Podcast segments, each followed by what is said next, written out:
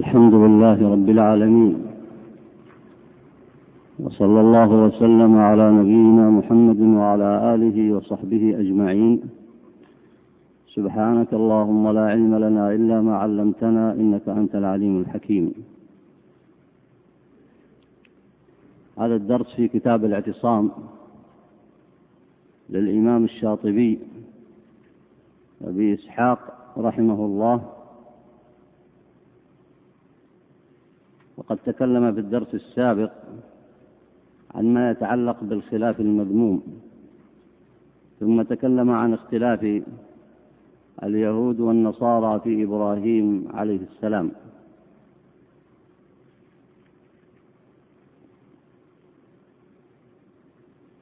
اقرأ بارك الله فيك من صفحه 673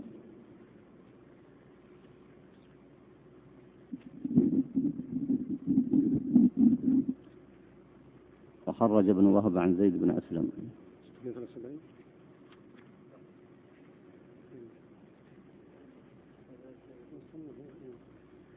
بسم الله الرحمن الرحيم. الحمد لله والصلاة والسلام على رسوله الأمين. قال المصنف رحمه الله وخرج ابن وهب عن زيد بن أسلم في قوله تعالى كان الناس أمة واحدة. فهذا يوم أخذ ميثاقهم لم يكونوا أمة واحدة غير ذلك اليوم فبعث الله النبيين مبشرين ومنذرين إلى قوله فهدى الله الذين آمنوا لما اختلفوا فيه من الحق بإذنه واختلفوا في يوم الجمعة فاتخذ اليهود يوم السبت واتخذ يوم. فاتخذ اليهود يوم السبت واتخذ النصارى يوم الأحد فهدى الله أمة محمد صلى الله عليه وسلم ليوم الجمعة. واختلفوا في القبلة فاستقبلت النصارى المشرق واستقبلت اليهود بيت المقدس. وهدى الله أمة محمد صلى الله عليه وسلم للقبلة. واختلفوا في الصلاة فمنهم من يركع ولا يسجد. ومنهم من يسجد ولا يركع ومنهم من يصلي ولا يتكلم ومنهم من يصلي وهو يمشي وهدى الله أمة محمد صلى الله عليه وسلم للحق من ذلك.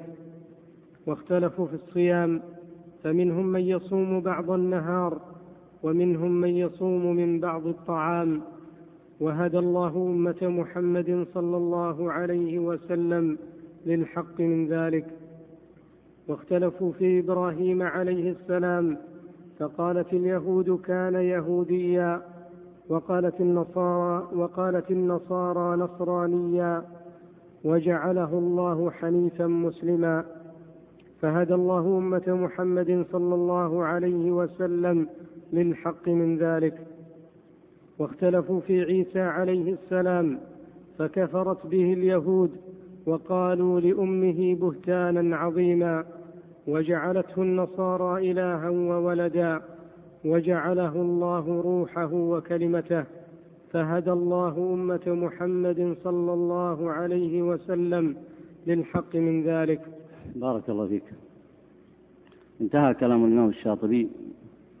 السبب الأول الاختلاف في اصل النحلة. وقد سبق الكلام على ذلك في الدرس الماضي ووقف الحديث عند بيان اختلاف اليهود والنصارى في إبراهيم عليه السلام وما قالته النصارى فيه حيث قالت إن إبراهيم كان نصرانيا وقالت اليهود إن إبراهيم كان يهوديا كما اختلفوا في عيسى عليه السلام. فكفرت به اليهود وقالوا لأمه بهتانا عظيما وجعلته النصارى إلها وولدا وجعله الله روحه وكلمته فهدى الله أمة محمد صلى الله عليه وسلم للحق من ذلك. ولأهمية هذا الموضوع فيما يتعلق ببيانه فإننا نفرد على الدرس لبيان ما ذكره الشاطبي من اختلاف اليهود والنصارى في إبراهيم ومن اختلافهم في عيسى عليه السلام ونبين ملة إبراهيم عليه السلام. وعنوان هذا الدرس الإبراهيمية ووحدة الأديان. هناك أسئلة صريحة تحتاج إلى جواب. منها ما هي عقيدة إبراهيم عليه السلام؟ ومنها هل يمكن أن تجتمع اليهودية المعاصرة والنصرانية والمشركون على دين إبراهيم عليه السلام؟ إن الإبراهيمية ووحدة الأديان والدعوة إلى ذلك ليست قضية جديدة فقد تنازع المشركون في عهد النبي عليه الصلاة والسلام واليهود والنصارى في إبراهيم. وأراد كل فريق الانتساب إليه فكان لا بد حين ذاك من الإجابة على هذا السؤال من هو أولى الناس بإبراهيم عليه السلام؟ هل هو النبي محمد صلى الله عليه وسلم وأتباعه؟ أم المشركون؟ أم اليهود؟ أم النصارى؟ وكان قد أجاب القرآن على هذا السؤال بطريقته الخاصة. وحدد الاعتقاد الصحيح في ذلك. وأما اليوم ففي غفلة من كثير من المسلمين تزعم الغرب الدعوة إلى الإبراهيمية ووحدة الأديان ويريد أن يقدم الجواب على ذلك السؤال السابق.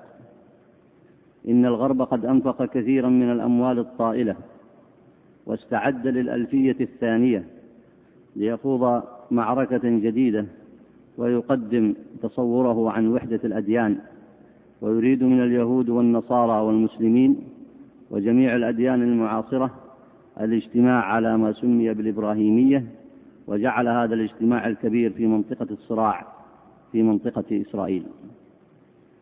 إنه استعد إنه استعداد اليهود والنصارى لحلول عام ألفين وهو استعداد كبير لم يسبق له نظير. وإن إشراف النظام العالمي على هذا التجمع ملفت للنظر ويرجع السبب في ذلك إلى أمور. أولا أن الغرب يشرف على هذا التجمع من الناحية الدينية. ثانيا أنه يعتبر الدين والاجتماع عليه وتوحيده بين الأديان على الطريقة الغربية هو الحل لمشاكل البشرية. ثالثا أن يكون دين إبراهيم فيما سموه الإبراهيمية حسب فهم الغرب هو الأساس في هذا التجمع. والسؤال الكبير الذي يفرض نفسه هو هل الدين والاهتمام به والاجتماع عليه أصبح قضية تستحق الاهتمام عند الغربيين؟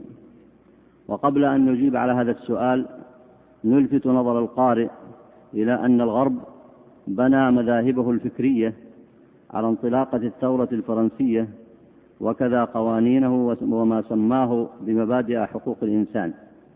وقبل أن نجيب على هذا السؤال نلفت نظر السامع إلى أن الغرب بنى مذاهبه الفكرية على انطلاقة الثورة الفرنسية وكذا قوانينه وما سماه بمبادئ حقوق الإنسان وكان ذلك كله على حساب الدين. وحدث الجفاء الواضح بين تلك الاتجاهات في المذاهب والقوانين وحقوق الإنسان وبين الدين. فقد وسعت دائرة فقد وسعت دائرة الحريات وعممت الإباحية عالميا على حساب الأخلاق والفضيلة ومعارضة النظام الجنائي في الشريعة الإسلامية. وتجاوز ما بقي من الفطرة السليمة لدى الأمم الأخرى. فإذا كان الغرب قد أسس قوانينه ومبادئه في الحقوق على معارضة الدين والفضيلة والأخلاق فلماذا يعود الآن ليتزعم الدعوة إلى وحدة الأديان والاهتمام بالإبراهيمية؟ سؤال يبدو محيرا للمتأمل ولا نريد التعجل في الجواب عليه ونقدم قبله دراسة لأهم ما يتعلق بهذه المسألة ثم نجيب على هذا السؤال في ثنايا هذا البحث. وستكون نقاط موضوع الدراسة كما يلي. أولا دين إبراهيم عليه السلام ومنهجه. بيان دين إبراهيم عليه السلام ومنهجه. ثانيا دراسة تحليلية للألفية الثانية. ثالثا فكرة الإبراهيمية بين القديم والحديث. رابعا العقائد التي خالف فيها اليهود والنصارى إبراهيم عليه السلام. خامسا العقائد التي خالف فيها المشركون من غير أهل الكتابين إبراهيم عليه السلام. سادسا خصائص القرآن. سابعا عقيدتنا في عيسى بن مريم عليه السلام. أولا دين إبراهيم عليه السلام. ورد ذكر إبراهيم عليه السلام في تسعة وستين موضعا من القرآن الكريم. واشتملت هذه المواضع على هذه الأمور الأساسية التالية. واحد بيان ملة إبراهيم عليه السلام وأنها توحيد الله باللسان والقلب والعمل. اثنين أن منهج الأنبياء بعده من أولي العزم ومنهم موسى وعيسى ومحمد عليهم السلام على هذه الملة الحنيفية كما أن الأنبياء من قبل عليهم السلام على ذلك وقد ورد ذكر أسمائهم واتباعهم لأبينا إبراهيم عليه السلام. ثلاثة بيان قوة إبراهيم في الاحتجاج على التوحيد. أربعة أن أولى الناس بإبراهيم الذين اتبعوه وهذا النبي محمد صلى الله عليه وسلم وأتباعه. خامسا الرد على المشركين والنصارى واليهود في زعمهم أن إبراهيم كان يهوديا أو نصرانيا أو مشركا. سادسا بيان منزلة إبراهيم عند ربه وأنه خليل الله. سابعا بيان قوة إبراهيم في العمل بالتوحيد وبراءته من المشركين ومن أقرب الناس منه وهو أبوه وقومه. ثامنا تسفيه إبراهيم عليه السلام لعقائد الجاهلية. التاسع بيان العلاقة بين إبراهيم ومحمد عليهم السلام. هذه هي المواضع التي تحدث عنها القرآن في تسعة وستين موضعا. وهناك أمور أخرى أيضا. الأدلة من القرآن الكريم. قال الله تعالى أعوذ بالله من الشيطان الرجيم. قد كانت لكم أسوة حسنة في إبراهيم والذين آمنوا. قد كانت لكم أسوة حسنة في إبراهيم والذين معه إذ قالوا لقومهم إنا براء منكم ومما تعبدون من دون الله. كفرنا بكم وبدا بيننا وبينكم العداوة والبغضاء أبدا حتى تؤمنوا بالله وحده. إلا قول إبراهيم لأبيه لأستغفرن لك وما أملك لك من الله من شيء. ربنا عليك توكلنا وإليك أنبنا وإليك المصير. سورة الممتحنة الآية الرابعة. وقوله تعالى إن إبراهيم كان أمة قانتا لله حنيفا وما كان من المشركين شاكرا لأنعمه اجتباه وهداه إلى صراط مستقيم وآتيناه في الدنيا حسنة وإنه في الآخرة لمن الصالحين.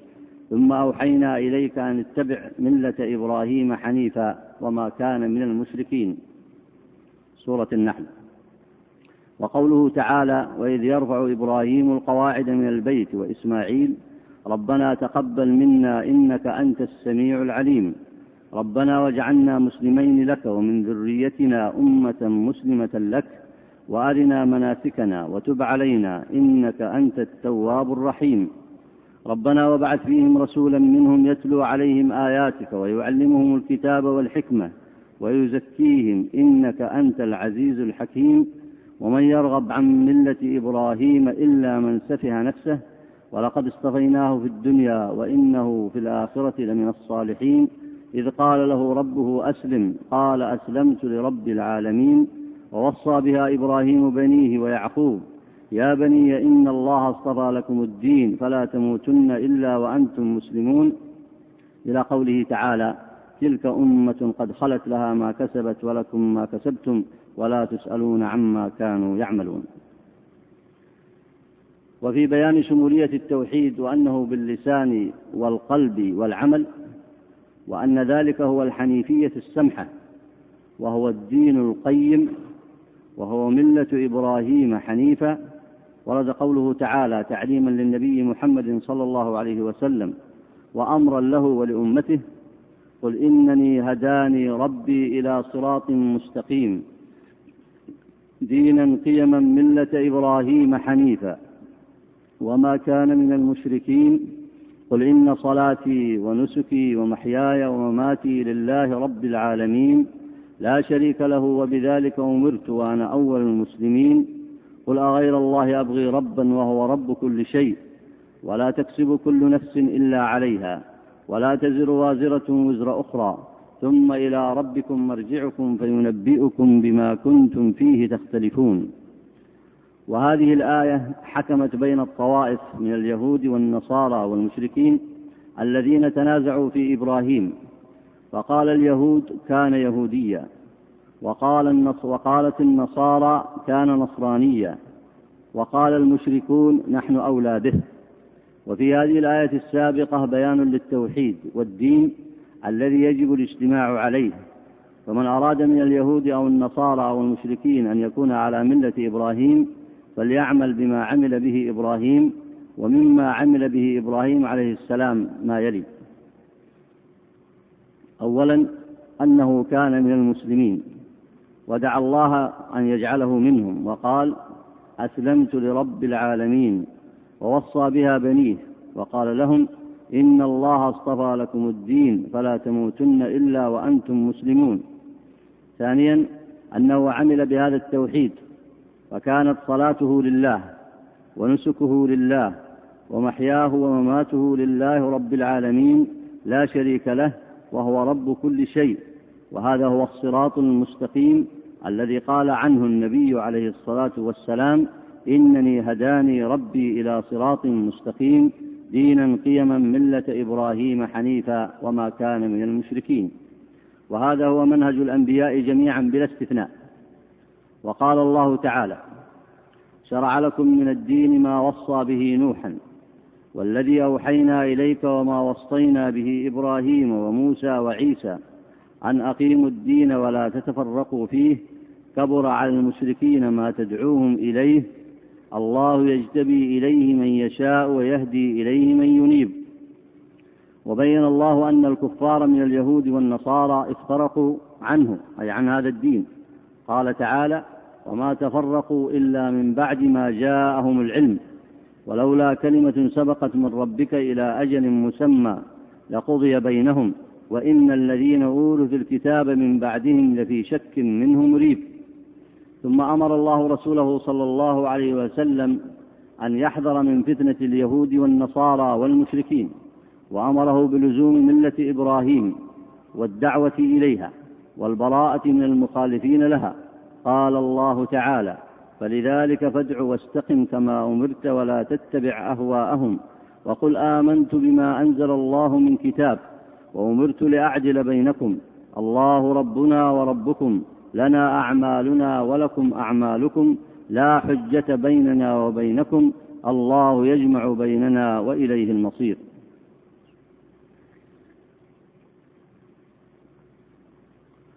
وقال يوسف بن يعقوب بن إبراهيم عليه السلام وهو يتحدث لقومه يتحدث للرجلين اللذين دخلا معه السجن قال إني تركت ملة قوم لا يؤمنون بالله وهم بالآخرة هم كافرون واتبعت ملة آبائي إبراهيم وإسحاق ويعقوب ما كان لنا أن نشرك بالله من شيء واتبعت ملة آبائي إبراهيم وإسحاق ويعقوب ما كان لنا أن نشرك بالله من شيء ذلك من فضل الله علينا وعلى الناس ولكن أكثر الناس لا يشكرون. ثم بين ملة إبراهيم وتبرأ من المشركين فقال يا صاحبي السجن أأرباب متفرقون خير أم الله الواحد القهار؟ ما تعبدون من دونه إلا أسماء سميتموها أنتم وآباؤكم. ما أنزل الله بها من سلطان إن الحكم إلا لله أمر ألا تعبدوا إلا إياه ذلك الدين القيم ولكن أكثر الناس لا يعلمون. فبين يوسف عليه السلام أن ملة إبراهيم هي الدين القيم وعلى ذلك كان آباؤه. وهذا الدين القيم هو تحقيق العبادة لله بلا شريك وأن يكون الحكم له وحده وأن تبطل جميع المعبودات التي تعبد من دون الله ومنها تلك الأسماء التي يسميها المشركون من اليهود والنصارى وغيرهم مما لم ينزل الله بها سلطانا. ولقد دعا النبي صلى الله عليه وسلم أهل الكتابين إلى هذه الملة الحنيفية وأمره الله بذلك فقال له سبحانه قل يا أهل الكتاب أي قل يا محمد يا أهل الكتاب تعالوا إلى كلمة سواء بيننا وبينكم ألا نعبد إلا الله. قل يا أهل الكتاب تعالوا إلى كلمة سواء بيننا وبينكم. ألا نعبد إلا الله ولا نشرك به شيئا. ولا يتخذ بعضنا بعضا أربابا من دون الله. فإن تولوا فقولوا اشهدوا بأننا مسلمون. أي اشهدوا يا أهل الكتاب بأننا مسلمون. لا نصنع مثل ما تصنعون. فنحن لا نشرك بالله شيئا ولا يتخذ بعضنا بعضا أربابا من دون الله كما صنعتم أنتم حيث اتخذتم الأحبار والرهبان أربابا من دون الله فنحن على دين الإسلام ملة إبراهيم وأنتم مشركون في عبادة الله فكيف تحاجوننا وتقولون ندعو إلى الإبراهيمية وإلى وحدة الأديان وأنتم بالحقيقة لا علم لكم؟ ها أنتم حاججتم فيما لكم به علم. فلم تحاجون فيما ليس لكم به علم؟ والله يعلم وأنتم لا تعلمون. ما كان إبراهيم يهوديا ولا نصرانيا ولكن كان حنيفا مسلما. وما كان من المشركين إن أولى الناس بإبراهيم للذين اتبعوه وهذا النبي والذين آمنوا. والله ولي المؤمنين. وفي هذه الآية بيان لوحدة الاعتقاد بين إبراهيم ومن تبعه من الأنبياء على التوحيد. وهذا النبي محمد صلى الله عليه وسلم والذين آمنوا معه من المسلمين. والله وليهم جميعا. ومن أراد هذه الولاية فليتبع ملة إبراهيم حنيفا. ويبرأ من اعتقادات اليهود والنصارى والمشركين المخالفة لدين إبراهيم عليه السلام. ثم بين الله سبحانه وتعالى مكر أهل الكتابين وتلبيسهم الحق بالباطل. فقال الله عز وجل يا أهل الكتاب لم تلبسون الحق بالباطل وتكتمون الحق وأنتم تعلمون؟ وقالت طائفة من أهل الكتاب آمنوا بالذي أنزل على الذين آمنوا وجه النهار واكفروا آخرة لعلهم يرجعون ولا تؤمنوا إلا لمن تبع دينكم.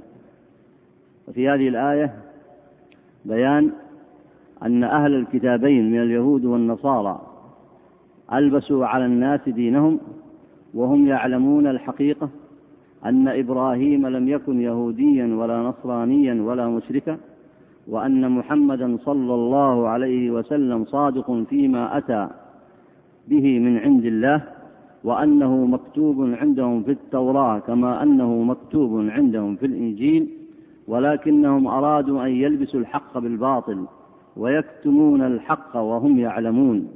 ولهذا قال الله لهم يا أهل الكتاب لم تلبسون الحق بالباطل وتكتمون الحق وأنتم تعلمون؟ أي وأنتم تعلمون الحقيقة الساطعة. ثم كشف الله عز وجل أن هذا التلبيس ودعواهم الإبراهيمية أن هذا الذي يصنعون إنما هو تخطيط منهم.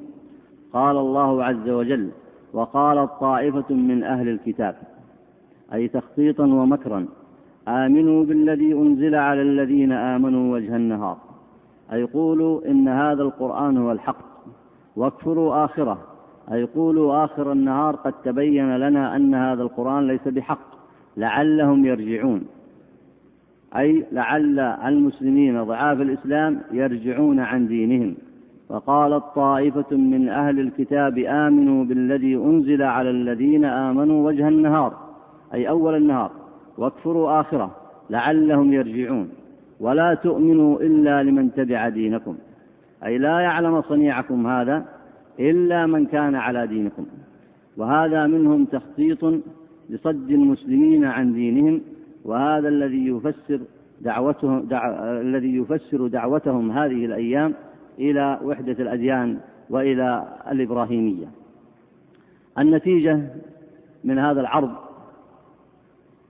المذكور في كتاب الله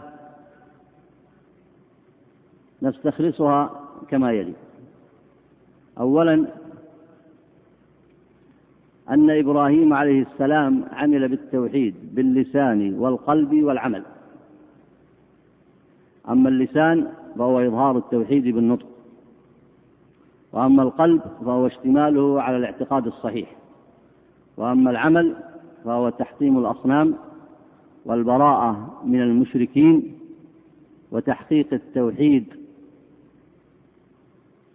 والدعوة إليه. ثانيا سفه إبراهيم عليه السلام أحلام الكفار ومعبوداتهم وشرائعهم الجاهلية. ثالثا نشر الملة الحنيفية الإسلام. وتابعه على ذلك جميع الأنبياء عليهم السلام. رابعا حقق الولاء للإسلام والمسلمين قولا وعملا حيث تبرأ من المشركين وأولهم أبوه وقومه. خمسة إبراهيم والأنبياء عليهم السلام دعوا إلى الإسلام الذي هو الحنيفية السمحة وشرائعهم جميعا قد بنيت على أسس واحدة لقوله عليه الصلاة والسلام في الحديث الصحيح الأنبياء إخوة لعلات أي أنه أن أي أن دينهم واحد ومن الأسس المشتركة في شرائعهم ما يلي. واحد تحقيق التوحيد باللسان والقلب. ومن الأسس المشتركة في شرائعهم ما يلي تحقيق التوحيد باللسان والقلب والعمل. التشريع الإسلامي مصدر وحيد للأحكام والقوانين. الإيمان باليوم الآخر. حفظ الضروريات الخمس. الدين. والإيمان بالأنبياء جميعا عليهم الصلاة والسلام. وتحريم الربا والزنا واللواط والفواحش والقتل والسرقة إلى آخر الكليات والأسس الشرعية.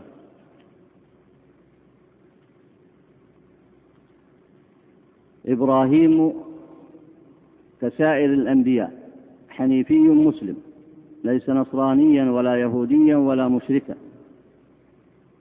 ولا يمكن أن يجتمع إبراهيم مع المشركين من اليهود أو النصارى.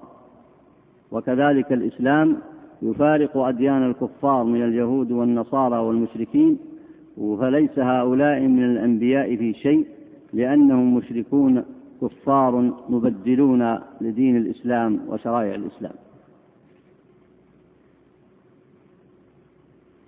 المحور الثاني في هذا الدرس دراسات تحليلية للألفية الثانية. نعود الآن إلى الإجابة على السؤال السابق.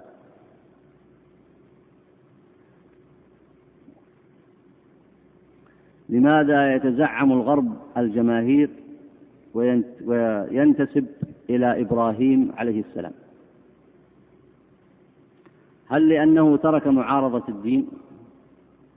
وسيجعل للدين والفضيلة والأخلاق اعتبارا في قوانينه وفي مبادئ حقوق الإنسان. وهل لأنه سيترك الشرك والهرطقة والزندقة؟ هل سيطبق الشرائع الدينية التي جاء بها الرسل عليهم السلام؟ هل سيحرم الزنا واللواط؟ هل سيوقف نشر الإباحية في العالم؟ هل سيحرم الظلم والاستعمار ويمنع إسرائيل من التعدي على حقوق المسلمين؟ هل سيحافظ على الفطرة البشرية ويحد من توسيع دائرة الحرية الشخصية وإباحة المحرمات؟ سؤال وأسئلة يتحير المرء في الجواب يتحير المرء في الجواب عليها. لماذا إذا يتزعم الغرب قيادة أهل الديانات تحت شعار الإبراهيمية؟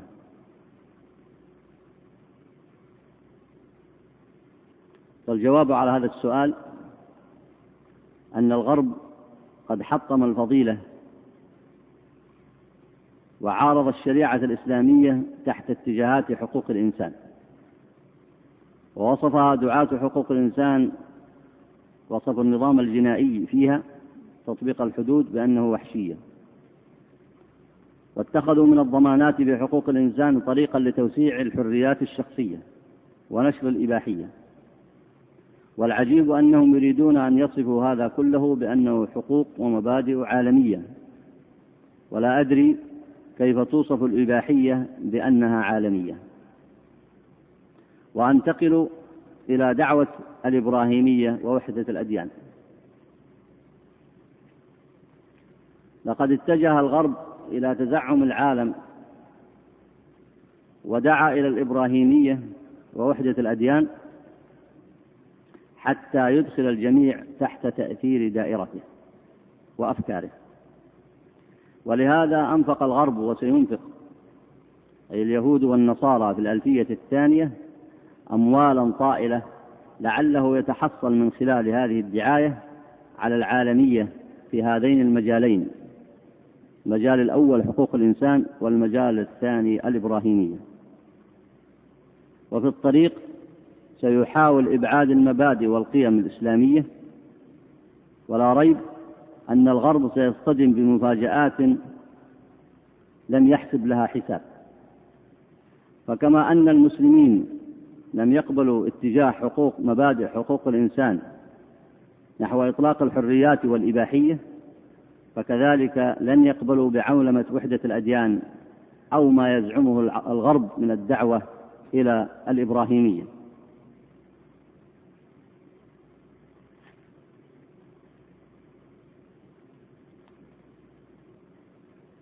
والسبب يرجع إلى الفارق الكبير بين الدعوة والدليل. أما الدعوة عند الغرب فهي أنه يريد أن يجمع اليهود والنصارى ومن وافقه على على على ما سماه الإبراهيمية. وقد سبق كما بينا أن إبراهيم قد حقق التوحيد باللسان والقلب والعمل. ونصر الفضيلة وعمل بشرائع الإسلام وأولى الناس به أتباعه من المسلمين ثم الأنبياء عليهم السلام وهذا النبي محمد صلى الله عليه وسلم فالفارق إذا كبير بين الدعوة والدليل دعوى الغرب أن إبراهيم يصح أن يكون يهوديا ونصرانيا وتدخل جميع الديانات حتى المشركين تحت دعوى الإبراهيمية. ولا يوجد دليل على ذلك بل الدليل على خلاف ذلك كما بينا.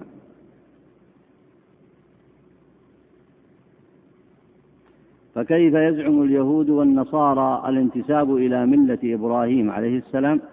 وهو حنفي حنيفي مسلم حارب الشرك والمشركين والمبدلين واليهود والنصارى هم أول من بدل أديان الأنبياء عليهم السلام.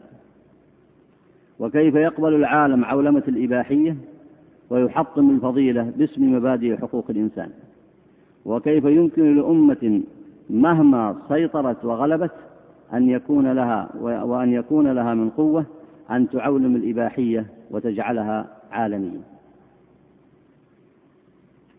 ثالثا الصراع قديم جديد. أيها الإخوة آه، لعلكم تسمحون لي في هذه الطريقة التي أقرأ بها لأن الموضوع له أهمية فأردت أن أحاول كتابته بدقة وقراءته لبيان الجواب على هذه الفتنة التي يريد الغرب أن ينشرها وهي باسم الإبراهيمية. ثالثا الصراع بين القديم والجديد. ليس الصراع في قضية الإبراهيمية جديدا بل هو صراع قديم. استعمل المشركون المصطلحات الدينية في عهد النبي محمد صلى الله عليه وسلم للقضاء على الدعوة الإسلامية أو تحويل مسارها. ومن ذلك قال المشركون عباد الأصنام للنبي عليه الصلاة والسلام تعبد إلهنا سنة ونعبد إلهك سنة. وهذه الحسبة حسبة ماكرة إذ لا مصلحة للإسلام فيها بل الغلبة حينئذ للمشركين. ووجه ذلك أن من كان يعبد إلها واحدا وهو الله سبحانه وتعالى لا يجوز له أن يصرف العبادة لأحد سواه من الصلاة أو الزكاة أو الذبح أو النذر كما لا يجوز أن يصرف له أن يصرف لغيره شيئا من العبادة كالطاعة والاتباع. فإذا أدخل إلها آخر معه يقصده بالعبادة وليس المقصود بالإله الآخر أن يضيف له الخلق أو الرزق وإنما أن يقصده بالعبادة فإذا أضاف إلى ذلك شيئا فقد أبطل الإسلام لأنه أدخل عليه حينئذ الشرك فالإسلام لا يقبل الشرك بحال. وأما من كان يعبد إلهين أو ثلاثة فما يضره أن يكون من كان يعبد إلهين تصبح عبادته لثلاثة ومن كان يعبد ثلاثة يكون بعد ذلك عابدا لأربعة لأربعة آلهة. ومن كان يعبد أربعة فلا يضره حينئذ أن يعبد خمسة. ولذلك كانت هذه الحيلة من المشركين لإخراج النبي صلى الله عليه وسلم وأصحابه عن تلك الدعوة الصحيحة دعوة الإسلام. فقالوا نعبد إلهك سنة وتعبد إلهنا سنة. ولو أنه وافق على ذلك لكانوا هم على الشرك منتصرين بدعوتهم. وكان هو الخاسر الوحيد في هذه المعركة لأنه إذا أضاف آلهة المشركين إلى إلهه وهو الله فإنه يكون حينئذ من المشركين. ولذلك منعه الله من ذلك وعصمه وبقي على الإسلام الذي أمره الله به سبحانه وتعالى. وكذلك هنا إذا دخل الإسلام مع دعوة الإبراهيمية فإنه حينئذ ينتقص منه ويكون تبعا لأديان اليهود والنصارى وغيرهم. وأما الكفار فإنهم لا يتضررون من ذلك. لأنهم كفار مشركون يعبدون آلهة شتى ويتبعون مناهج شتى. فإذا زادوا في ذلك أو قدموا أو تداخلوا مع بقية الأديان فإن ذلك لا يضرهم في شيء.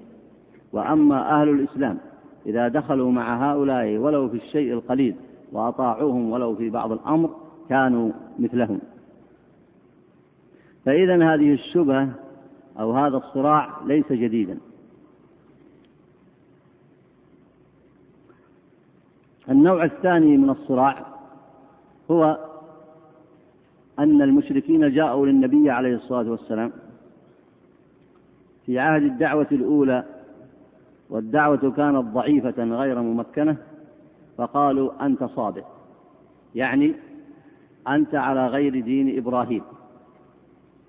وإذا كنت أنت على غير دين إبراهيم فالذي معك هو الباطل. فإن أردت أن تجتمع معنا فذلك حسن. وإن كنت لا تريد الاجتماع معنا فأنت خارج على ملة إبراهيم. ولذلك حكم الله وكذلك قالت اليهود وكذلك قالت النصارى. ولذلك حكم الله سبحانه وتعالى بين هذه الطوائف كما في سورة آل عمران ما كان إبراهيم يهوديا ولا نصرانيا ولكن كان حنيفا مسلما وما كان من المشركين فلما تنازعته فلما تنازعته الطوائف الثلاثة حكم الله مرة أخرى أن أولى الناس به هم الذين اتبعوه أي المسلمون في عهد إبراهيم عليه السلام. وليس اليهود والنصارى الذين بدلوا وليس المشركين الذين بدلوا وكذلك في عهد الأنبياء الذي الذي هم أولى به هم الأنبياء عليهم السلام. وكذلك هذا النبي محمد صلى الله عليه وسلم والمؤمنون معه. إن أولى الناس بإبراهيم للذين اتبعوه وهذا النبي والذين آمنوا والله ولي المؤمنين. فإذا هذه الفكرة التي سميت بالإبراهيمية يظنها الناس أنها في الصراع أمرا جديدا وإنما هي جديدة قديمة. وهي تمثل كيد المشركين من اليهود والنصارى وأضرابهم ضد الإسلام أتواصوا به بل هم قوم طاغون. رابعا العقائد التي خالف فيها اليهود والنصارى إبراهيم عليه السلام. اولا ترك التوحيد. ثانيا ادعاء الابن لله سبحانه وتعالى تنزه عن ذلك. ثانيا المسيح هو الله ثالثا المسيح هو الله أو ثالث ثلاثة. رابعا اتهام اليهود لمريم عليها السلام. خامسا تفريقهم بين الأنبياء عليهم السلام وكفرهم بالنبي محمد صلى الله عليه وسلم وسبهم للأنبياء عليهم السلام. كما قالوا عن سليمان بأنه ساحر وكذا قالوا عن غيره ما قالوا. سادسا عدم اتباعهم لشريعة الإسلام. سابعا قبول التشريع والتحليل والتحريم من الأحبار والرهبان. هذا قبل الثورة الفرنسية وبعد الثورة الفرنسية ومبادئ حقوق الإنسان قبول التشريع والتحليل والتحريم من العلمانيين الذين يحلون الحرام ويحرمون الحلال. ثامنا عقيدتهم في خروج المسيح عيسى بن مريم عليه السلام. ولهذا لما تضمنت هذه العقائد كلها الكفر والكذب على الله ورسله عليهم الصلاة والسلام قال الله عز وجل مبينا كفرهم وقالت اليهود عزير بن الله وقالت النصارى المسيح ابن الله ذلك قولهم بأفواههم يضاهئون قول الذين كفروا من قبل قاتلهم الله أنى يؤفكون. اتخذوا أحبارهم ورهبانهم أربابا من دون الله والمسيح ابن مريم وما أمروا إلا ليعبدوا إلها واحدا. لا إله إلا هو سبحانه عما يشركون. وقال سبحانه لقد كفر الذين قالوا إن الله هو المسيح ابن مريم وقال سبحانه وتعالى لقد كفر الذين قالوا إن الله ثالث ثلاثة وقال سبحانه لعن الذين كفروا من بني إسرائيل على لسان داود وعيسى بن مريم. وقوله سبحانه إن الذين كفروا من أهل الكتاب والمشركين في نار جهنم. وقوله سبحانه وبكفرهم وقولهم على مريم بهتانا عظيما. والآيات في هذا كثيرة والأحاديث كذلك ومنها قول النبي عليه الصلاة والسلام والذي نفسي بيده لا يسمع بي يهودي ولا نصراني من هذه الأمة أي أمة الدعوة. ثم لا يتبع ما جئت به أو قال لا يؤمن بما جئت به إلا كان من أصحاب النار. رواه مسلم. ولهذا قال الله عز وجل ومن يكفر به من الأحزاب فالنار موعده وقال سبحانه ومن يتبع غير دين ومن يتبع ومن يتبع ومن ومن يبتغي غير ومن يبتغي غير الإسلام دينا فلن يقبل منه. وقوله تعالى إن الدين عند الله الإسلام.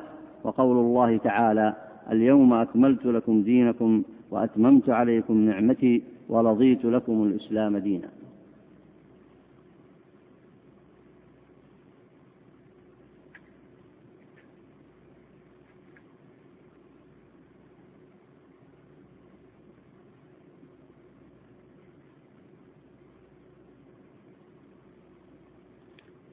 خامسا خصائص القرآن.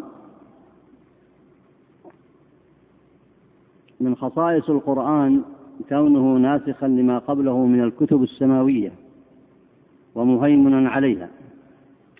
قال الله عز وجل وأنزلنا إليك الكتاب بالحق مصدقا لما بين يديه من الكتاب ومهيمنا عليه. ومن خصائص هذا القرآن العظيم أنه محفوظ من التحريف والتبديل. قال الله عز وجل إنا نحن نزلنا الذكر وإنا له لحافظون. أما ما قبله فوكل الله حفظ الكتب إلى أهلها فضيعوها وحرفوها وبدلوا فيها. قال الله تعالى إنا أنزلنا التوراة فيها هدى ونور. يحكم بها النبيون الذين أسلموا للذين هادوا والربانيون والأحبار بما استحفظوا من كتاب الله وكانوا عليه شهداء. ثم قال عنهم فويل للذين يكتبون الكتاب بأيديهم ثم يقولون هذا من عند الله ليشتروا به ثمنا قليلا فويل لهم مما كتبت أيديهم وويل لهم مما يكسبون. وقال تعالى مثل الذين حملوا التوراة ثم لم يحملوها كمثل الحمار يحمل أسفارا. ومن خصائص هذا القرآن وهذا الدين كونه ذكر للعالمين لقوله تعالى إن هو إلا ذكر للعالمين. وقال صلى الله عليه وسلم وكان النبي يبعث إلى قومه خاصة وبعثت إلى الناس عامة. ولذلك من خصائص هذا الدين القدرية في آخر الزمان أنه سيشمل جميع الأرض. قال صلى الله عليه وسلم ليبلغن هذا الأمر ما بلغ الليل والنهار ولا يترك الله بيت مدر ولا وبر إلا أدخله هذا الدين بعز عزيز أو بذل ذليل. عزا يعز الله يعز الله به الإسلام وذلا يذل به الكفر. رواه الإمام أحمد.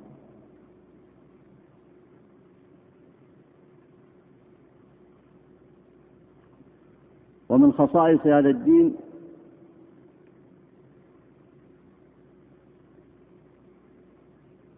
أن المسلمين من أتباع الأنبياء مجتمعون على ما جاء به من التوحيد ومن تصديق هذا النبي محمد صلى الله عليه وسلم.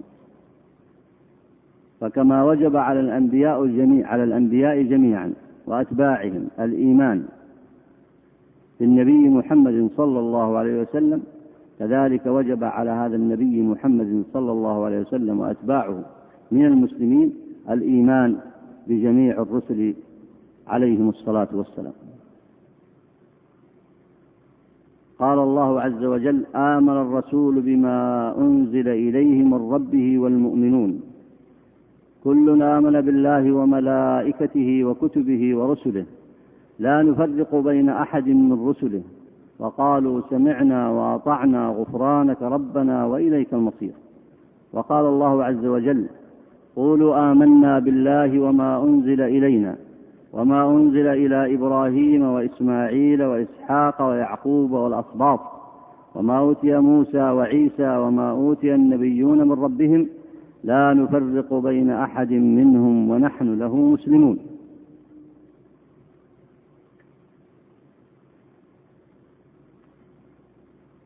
ولهذا ذكر العلماء أن من اعتقد أن بعض الناس يسعه الخروج عن شريعة محمد صلى الله عليه وسلم فهو كافر. قال شيخ الإسلام ابن تيمية من اعتقد أن الكنائس بيوت, بيوت أن الكنائس بيوت الله وأن الله يعبد فيها وأن ما يفعله اليهود والنصارى عبادة وأن ما يفعله اليهود والنصارى عبادة لله وطاعة له ولرسوله وأنه يحب ذلك ويرضاه أو أعانهم على فتحها وإقامة دينهم وأن ذلك قربة أو طاعة فهو كافر. وكذلك قال في موضع آخر من اعتقد أن زيارة أهل الذمة في كنائسهم قربة إلى الله عز وجل فهو مرتد والعياذ بالله.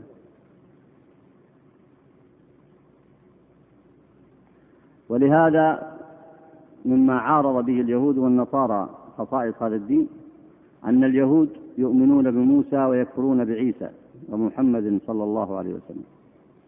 والنصارى يؤمنون بموسى وعيسى ويكفرون بمحمد صلى الله عليه وسلم. وأما المسلمون فيؤمنون بموسى وعيسى ومحمد صلى الله عليه وسلم جميعا. عقيدة المسلمين في المسيح. عقيدة المسلمين في المسيح أنه عبد الله ورسوله وكلمته ألقاها إلى مريم وروح منه واليهود ينكرون رسالته ويكفرون به وحاولوا قتله والنصارى يعتقدونه إلها. قال الله عز وجل إذ قال الله يا عيسى ابن مريم أأنت قلت للناس اتخذوني وأمي إلهين من دون الله؟ قال سبحانك ما يكون لي أن أقول ما ليس لي بحق.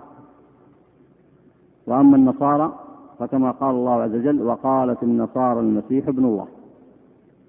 أما عقيدة المسلمين في المسيح فهو عبد الله ورسوله وكلمته ألقاها إلى مريم وروح منه. ثانيا أن عقيدة المسلمين في المسيح أنه لم يمت ولم يقتل بل رفعه الله إليه. واليهود يعتقدون أنهم قتلوه. قال الله عز وجل وبكفرهم وقولهم على مريم بهتانا عظيما وقولهم إنا قتلنا المسيح عيسى بن مريم. إنا قتلنا المسيح عيسى بن مريم رسول الله وما قتلوه وما صلبوه ولكن شبه لهم. وإن الذين اختلفوا فيه لفي شك منه ما لهم به من علم إلا اتباع الظن وما قتلوه يقينا بل رفعه الله إليه وكان الله عزيزا حكيما. ويعتقد المسلمون بعيسى أنه سينزل حكما عدلا في آخر الزمان دون تحديد بألف ولا ألفين. ويحكم بشريعة محمد صلى الله عليه وسلم ويضع الجزية ولا يقبل إلا الإسلام ويكسر الصليب ويقتل الخنزير. قال تعالى وإن من أهل الكتاب إلا ليؤمنن إلا ليؤمنن به قبل موته. أي موت أي موت عيسى على الراجح من أقوال المفسرين في الآية. ويوم القيامة يكون عليهم شهيدا. وقال تعالى وإنه لعلم للساعة. أي نزوله علامة على قربها. وقال صلى الله عليه وسلم والذي نفسي بيده ليوشكن أن ينزل فيكم ابن مريم. حكما عدلا فيكسر الصليب ويقتل الخنزير ويضع الجزية ويفيض, ويفيض, ويفيض, ويفيض المال حتى لا يقبله أحد حتى تكون السجدة الواحدة خيرا من الدنيا رواه البخاري.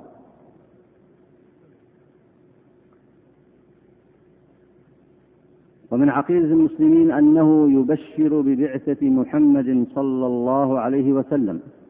قال الله عز وجل وإذ قال عيسى ابن مريم يا بني إسرائيل إني رسول الله إليكم مصدقا لما بين يدي من التوراة ومبشرا برسول يأتي من بعد اسمه أحمد.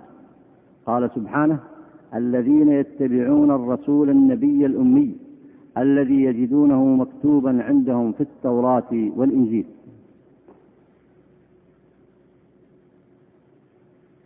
وقال صلى الله عليه وسلم أنا دعوة إبراهيم وكان آخر من بشر بي عيسى بن مريم. هذه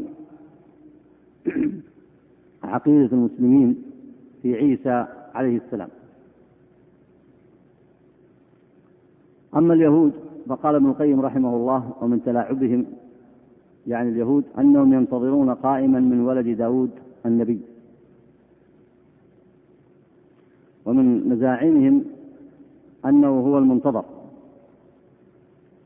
وهو المسيح الذي وعدوا به وهم في الحقيقة إنما ينتظرون مسيح الضلالة الدجال فهم أكثر أتباعه.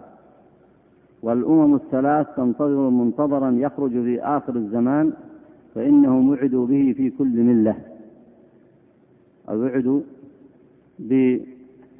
بالمسيح الدجال أنه يخرج. وأيضا عيسى بن مريم يخرج في آخر الزمان والنصارى واليهود على اختلافهم فيما بينهم من العقائد وكفرهم وشركهم إفسادهم في الأرض إلا أنهم خططوا في هذه الفترة إلى الاتفاق على أمرين. ارتباط خروج المسيح ببناء هيكل سليمان بزعمهم.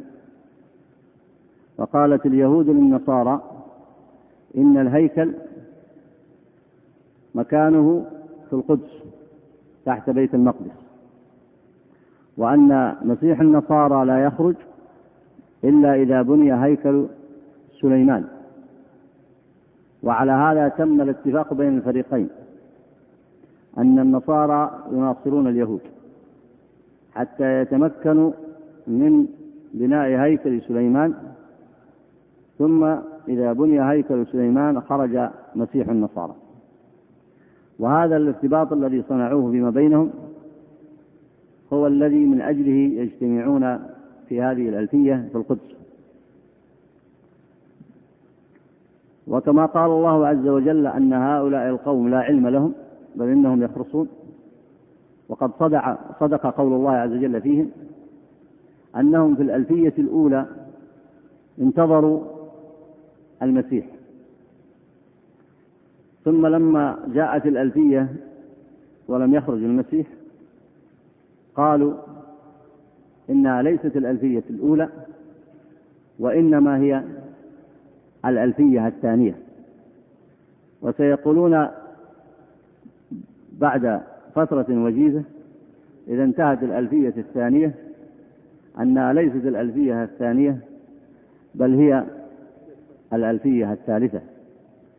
ذلك أننا نقطع في دين الإسلام الدين الحق المعصوم أن هذا الوقت ليس هو وقت خروج عيسى بن مريم كما أنه ليس هو وقت خروج المسيح الدجال. ومن هنا يحسن التنبيه إلى الذين يكتبون عن نهاية العالم ويلبسون على الناس أمر دينهم ويحاولون أن يقنعوهم بأن نهاية العالم قد أزفت وأن المسيح الدجال قاب قوسين أو أدنى يعني في نهاية هذه الألفية الثانية وكذلك عيسى بن مريم. ينبغي أن يعلم هؤلاء أنهم يخرصون. نعم إن نهاية العالم هذا أمر لا يحدده إلا الله. ولقد بشر النبي عليه الصلاة والسلام أصحابه بخروج عيسى بن مريم. وانظر ما بيننا وبين عهد النبي محمد صلى الله عليه وسلم. وقال تقاتل طائفة من أمة الدجال ويكون آخر من يقاتل هؤلاء مع عيسى بن مريم عليه السلام.